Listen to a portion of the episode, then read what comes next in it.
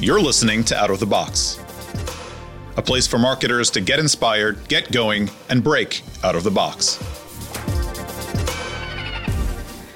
Welcome back to Out of the Box. I'm Dan Feldstein, Director of Marketing at Iron Source, stepping in for Melissa this week. Today, we're talking to Dave Riggs, founder of user acquisition dot com, about how growth managers can build their own solutions and his journey from engineer to growth marketer. All right, Dave, great to have you here today with us. Great to be here. Thanks.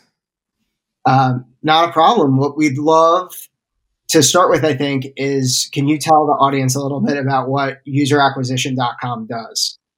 So user acquisition dot com is a, a growth agency. And what we do is we build custom U A tools that are specific to companies' workflows.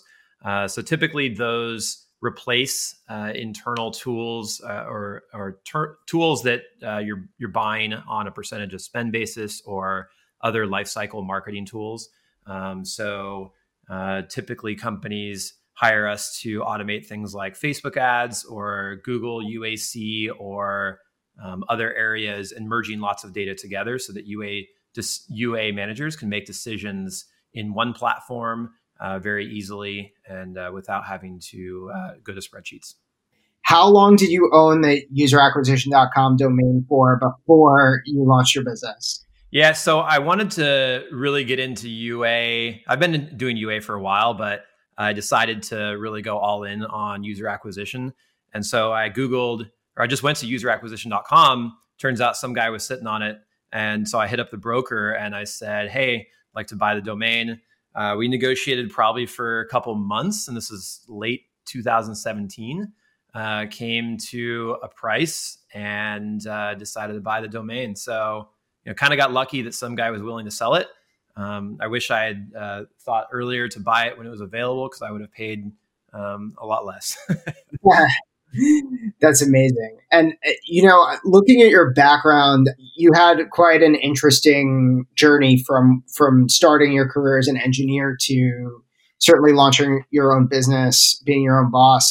Would love to hear about how you managed that that trajectory to where you are now. Sure. So, yeah, as you mentioned, um, I actually, my my family was... Uh, programmers. My dad's a programmer. My brother was a programmer, and we had other programmers in the family. So kind of grew up with uh, computers and computer science, majored in computer science, did programming for a long time. And I thought I would stay there for pretty much most of my career until uh, in two thousand seven, I met some people making money online uh, through Facebook ads. And so I actually Googled make money online, uh, which there was actually a, a smaller industry than there is now, but people were making money online through affiliate marketing, which means that you didn't didn't have to have your own product or service. You could basically promote anything that you wanted um, or that the companies were willing to pay you a bounty for. So I started out in online dating where uh, Match dot com or eHarmony and True dot com would pay me four or five dollars for every single time I would get somebody to sign up uh, for the dating site. And so this is what I was learning when I was Googling make money online. And so I decided to create some Facebook campaigns right when Facebook self-serve launched back in oh seven and started losing money for a while, spending more money than I was making. Um, and what I realized is that Facebook ads is so clunky uh, back then that creating multiple ads, let's say you want to create an ad for a twenty-two-year-old, twenty-three-year-old, twenty-four-year-old, twenty-five-year-old, you can do that pretty easily with Power Editor now, but back then it was very difficult. So uh, I decided to look into how Facebook ads platform works, uh, reverse engineered their um, uh, their ads platform, and I built my own uh, harness or, or test platform, so to speak, that I could then input all of the different ages and genders and other targeting combinations into my platform and post hundreds or even thousands of ads per day. Um, and so that gave me an advantage where uh, essentially I was building the automation tools that are almost core to my business now. Um, but the idea was to post lots and lots of ads into Facebook and then in check u- using other programming tactics to check uh, which ads were profitable and which ones were not, and then pull back the unprofitable ones. And so in doing so, I ended up making more money doing that than my programming day job. And so I quit my programming day job and started doing this full time, hired a couple people, um, and did that for several years. And then ended up, um, Facebook became very difficult around two thousand eleven, two thousand twelve, because let's just say some of the ads that I was posting for online dating were a little bit risque, and, you know, and other industries, um, also went by the wayside as well. Like, um, diet campaigns I was posting, things that I wasn't really proud of, but that actually made money. Um, so eventually I ended up getting a day job as a marketing guy, but also had some of the skills with programming that I could use. And then fast forward to today, you know, again, we're building um, tools very similar to what I was building back in oh seven, but now it's a lot um, more powerful because we've got a lot more A P Is to utilize as well. But that's the story. Essentially started out as a programmer and then got um, kind of fell into marketing. And then now I'm doing a mix of programming and marketing now. Amazing. Uh, having been in this space for a while, and you alluded to it, I think we'll we'll come back to some of the things you hit on. But having been in the space, what do you, what do you see having been the biggest changes uh, between twenty twenty and you know the early growth days of the late two thousands, early twenty teens? Yeah, I think that you know the algorithms on Facebook and Google especially have changed a lot. So. Um, I mean, even going back to oh seven, there were so many ways to game Facebook. I mean, even just literally posting ten ads with the same targeting, Facebook would give one attention earlier than another. And it still does that to a certain extent, but you could really game the system. Now it's much, much harder to do that. And in that same vein, it's almost better to create, for example, one really, really broad campaign as opposed to creating lots of different individual campaigns. So you're almost leveraging Facebook and Google to their algorithms to make the decisions for you, as opposed to really trying to hone in on the customer right away. So I would say, you know, creating fewer, larger campaigns with broader audiences is really important. Um, another big change is that, you know, these, again, based on the algorithms, I mean, creative is just so important now. So um, you really need to be investing in a lot more creative. Um, a lot of these platforms have A P Is, so it's really opened the capabilities uh, of companies like mine to create tools for these platforms.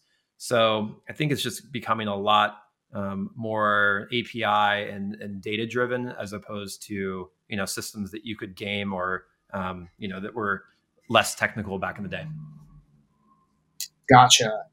And you know, there's a lot of talk even. Even today, I saw there was another algorithm change announced on one of the platforms for a certain type of content. Uh, everyone's super sensitive to those changes happening all the time. What do you think the trends are that you're seeing pick up steam right now, going twenty twenty, second half of the year into twenty twenty-one? Yeah, I mean, I'm obviously biased because this is what we do, but uh, automation, I think, is is so important. So, um, you know. When you when you think about it, you know, computers can do so much these days, especially when you have A P Is. And so what are things that computers can't do? Um, creative, uh, writing funny jokes. Like you couldn't program a computer to do, uh, I don't know, a Chris Rock skit or Dave Chappelle skit. That's just not really possible. So it's the creative work that you're really going to want to invest human um, power into. Um, but I just see, you know, my clients, I mean, the, the pain points are all the same. It's that I don't want to be log like I have to log into Facebook. I have to make all these changes one by one. I have to export data from one system into a spreadsheet. I have to merge that spreadsheet with data from another system. I have to do some calculations, and then I have to take those bids and budgets and then paste them back into Google and Facebook or other platforms. You know, these things are really easy to program these days because all those A P Is exist, and you know, merging data from one platform to another is, is pretty straightforward now. So I think that's where things are going to be headed, but you're still going to need humans to make the the high level creative and you know data driven decisions or strategic decisions. For example, launching a game, like you're not going to be able to program a computer to do that. But once the game is in full swing, then you're going to have a lot of data to work with, and then um, you know leverage automation to continuously improve. You know, thinking about clients and those high-level strategic decisions that, that you mentioned they have to make, do you find that clients have become more sophisticated about how they approach growth and platforms over time? Um, has the, or has their approach changed? Like, what what have you seen? Yeah, I think I think it's become more sophisticated in the sense that the tools that are now available are, uh, I mean, insanely powerful and useful. So, for example, on the the B I and reporting front, um, I mean, Looker and Tableau are fantastic tools. I would say I my clients use a mix of those. Um, you know, on the attribution front, Singular, AppsFlyer, Adjust, I mean, they're all, all great, great platforms. Um, so those things didn't exist a long time ago. So, you know, you don't have to spend as much time building those things internally. So what I'm trying to do most of the time is make a decision, build versus buy. So do we need to build a system that shows fancy graphs and, um, reporting and analysis going, ba- going back, you know, allowing you to slice and dice data? No, because you've got Looker or Tableau to do that. Um, so continuously, what I'm finding is that the pain points that people are experiencing, we can solve some of them with tools, subscription-based tools, and then a lot of them we can solve via building on top of readily readily, readily available A P Is. Um, so it's it's kind of a fun decision when you're trying to figure out which whether to build or, or buy, um, and you you really have to have a good um, a good view on what tools are available to make that decision effectively. But I mean, tools are popping up all the time. So it's, it's pretty, uh, pretty interesting. You know, that, that makes for a really nice segue, I think, into one question I'd love to ask you. If you could take us through, um, you know, a hypothetical approach with a client, say I'm, I'm a marketing manager or I'm building out my, you know, I'm, I'm finally deciding that I need to build my own stack, or, or you know, I want to work with user acquisition dot com to stop using spreadsheets and doing things manually. Like, can you take us through the process hypothetically of like how you how you approach that workflow, how you crack that code with clients? Yeah, sure. So the first thing that we do is we'll talk to the typically the U A manager or director or V P of U A. Um, but we'd like to talk to the people who are are doing the uh, the day-to-day work of optimizing campaigns.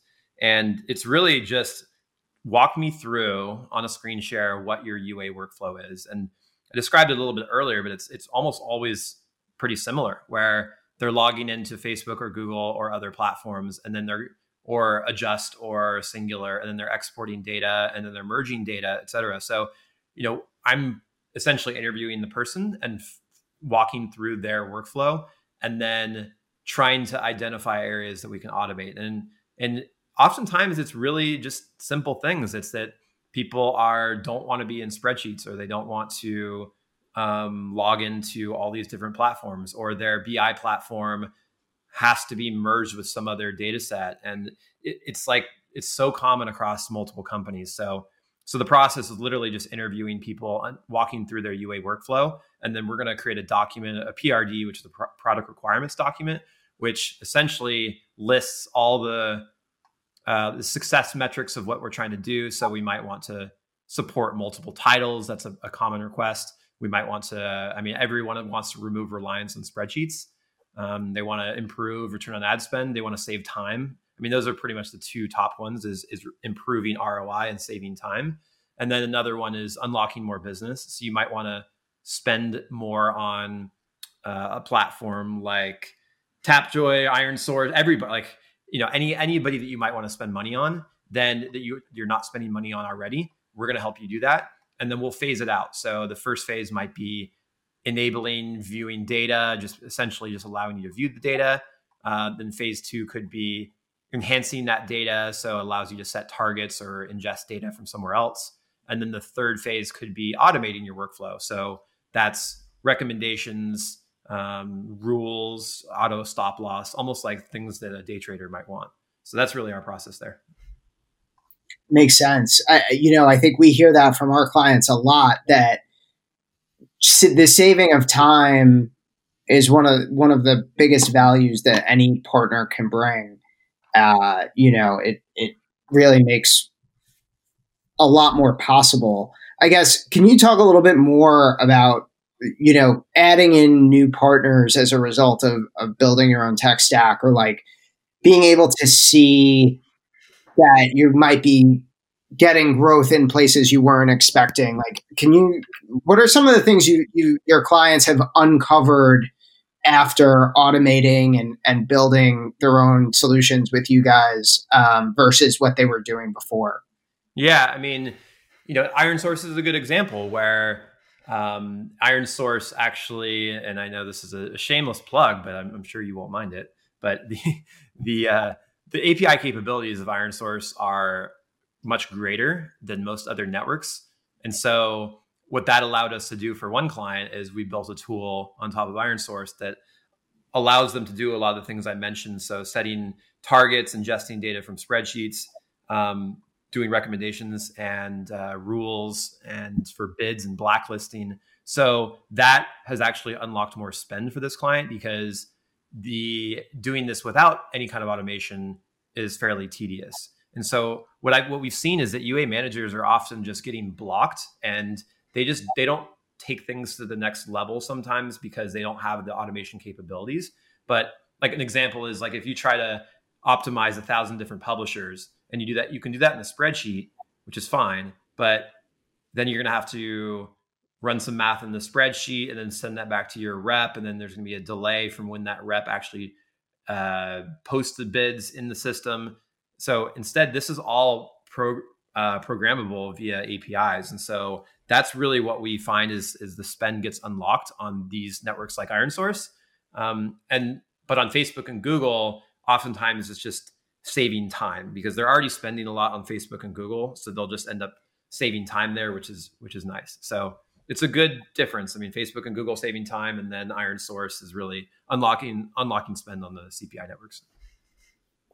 Yeah, I think I think that makes a lot of sense. And and I think, you know, do you find that the clients that you're working with are at the sophistication level where they already know what they want when they start working with you, um, and they know that this is the direction they're moving towards, they just need to bring the technology in to get it? Or do you, do you find that they need, you know, they... they don't know what they don't know, and they need to ha- get over some education hump hurdles as well? It's a little mix of both. Uh, most of them are fairly sophisticated, um, where they've got their attribution provider and their, maybe they have a cost data solution like Singular or sometimes one and the same, and they're already ingesting that data into a database on a regular daily E T L pipeline. So that could be going into BigQuery or Redshift. And so they already have, I, I think what we look for is, is clients that have some level of data sophistication and data engineering, because where we shine is the ability to marry data from A P Is like Facebook Insights or Google and marry that with their backend, uh, backend database data. So that's most of our clients, but the, the good news is for clients who don't have that, we've been through it and we know how to do it very quickly, and especially with off-the-shelf tools to bring in data. Um, you know, that's, it used to be a bigger pain point, but you can get it done. So we've done a mix of both. And I think we've typically will create multiple documents that outline exactly the game plan, and then the client can approve it and decide whether they want to move forward, or we can, you know, update the scope. And so, and that's all based on, based on their particular needs, their level of sophistication, and, you know, everything. And, and of course, things that we recommend based on uh, what's working for other clients as well. Yeah. Do you, when you're working with clients, I guess, um, or if you were to recommend to a client that was rethinking their growth team organization or how they allocated their, their headcount, how much of that, like having data resources as part of the growth team, do you think is essential to any, you know, growth marketing function? I think the most sophisticated companies do have some level of dedicated data engineering support. Um, some of them have them as shared resources, which is fine as long as they're accessible. But I do think it's important uh, to, I mean, the ideal scenario is you've got a U A organization that is completely self-sufficient. In other words, you've got uh, people who are available for creative production, for doing the U A campaign management. Maybe you've got a data scientist, depending on how sophisticated you want to be. You've got a full stack engineer, Uh, you might, you've got somebody who maybe, maybe this is a shared resource on the game team to help implement an S D K, especially during launch. Uh, then you also got a B I engineer who can create um, tables or make those tables accessible. So I think you want to make sure that you're not blocked in those areas if you want to move fast. Um, so I would say make the U A org as self-sufficient as possible and use only the shared resources that you can. If you want to scale a game on the order of, let's say, Marvel Strike Force, which is uh, one of my longest running clients, Fox Next Games, which sold to Disney and then sold to Scopely. Uh, Marvel's been a very, very strong game over the years, and they've got a really, you know, they have a really good uh, U A workflow um, based on the self-sufficiency of the U A team.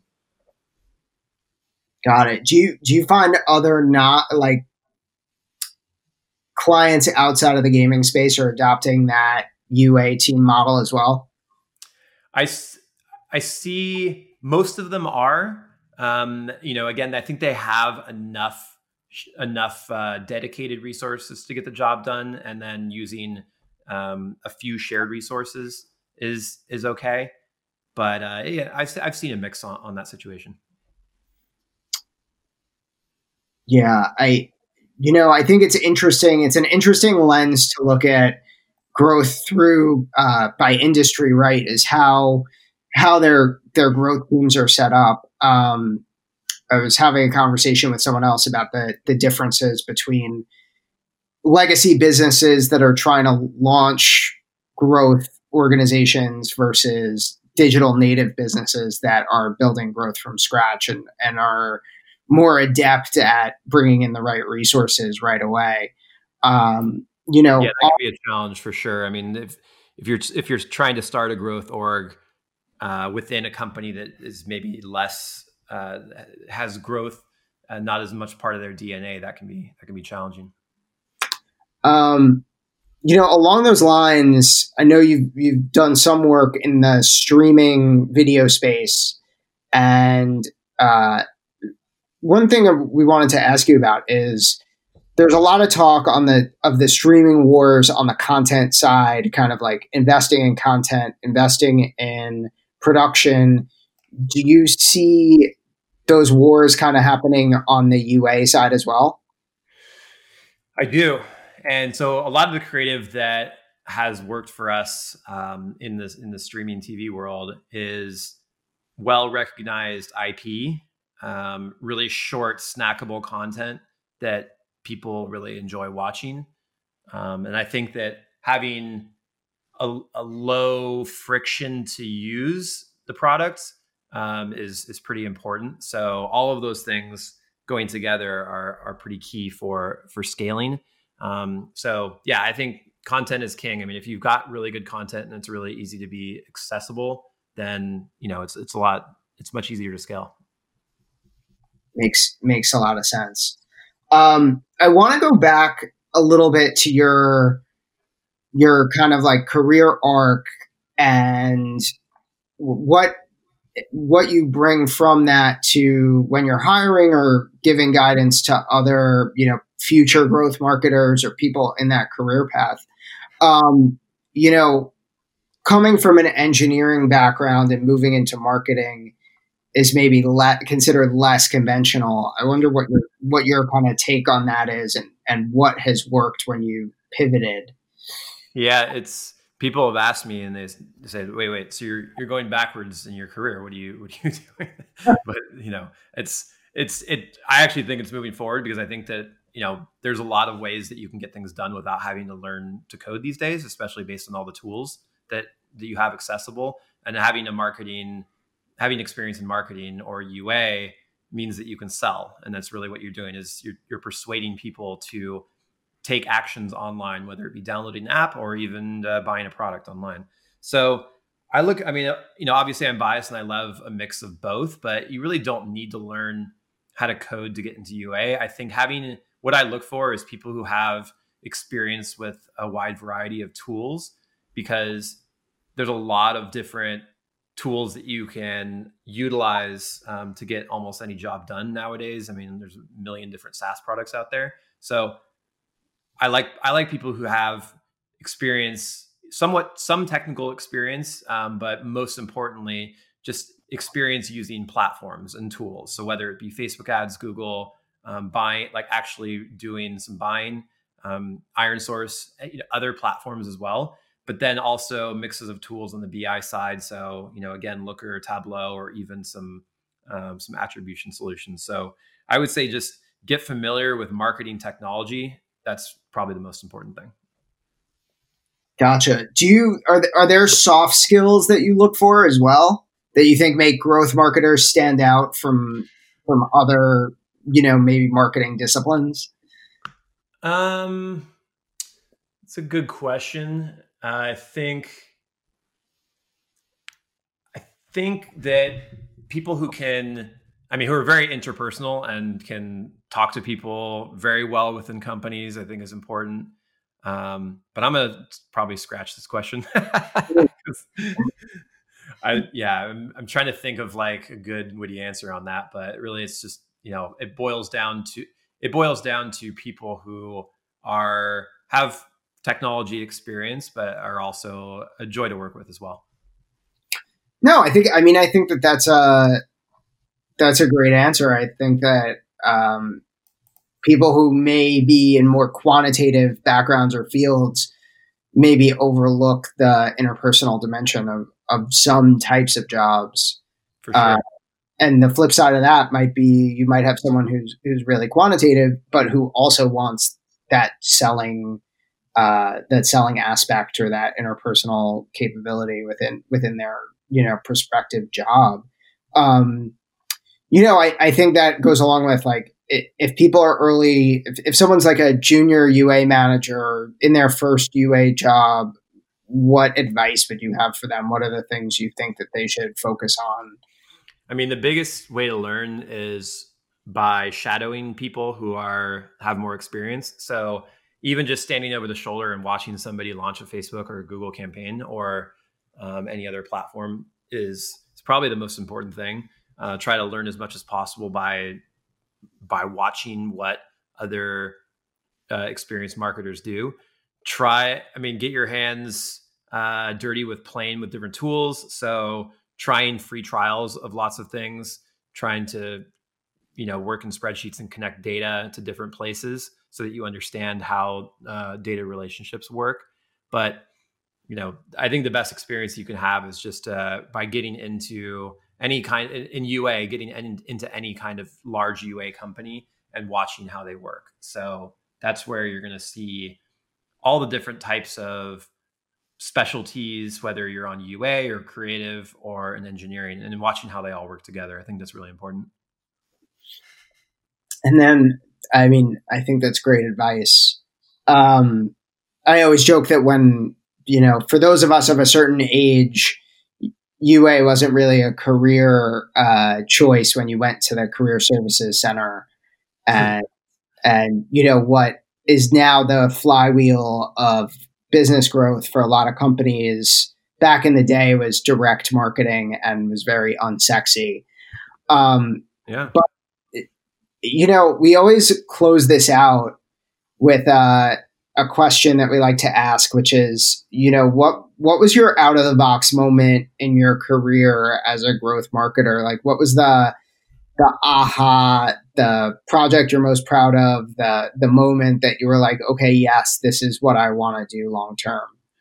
The aha moment for me was when I had uh, my first profitable campaign on Facebook. And this was back in oh seven, like beginning of oh eight.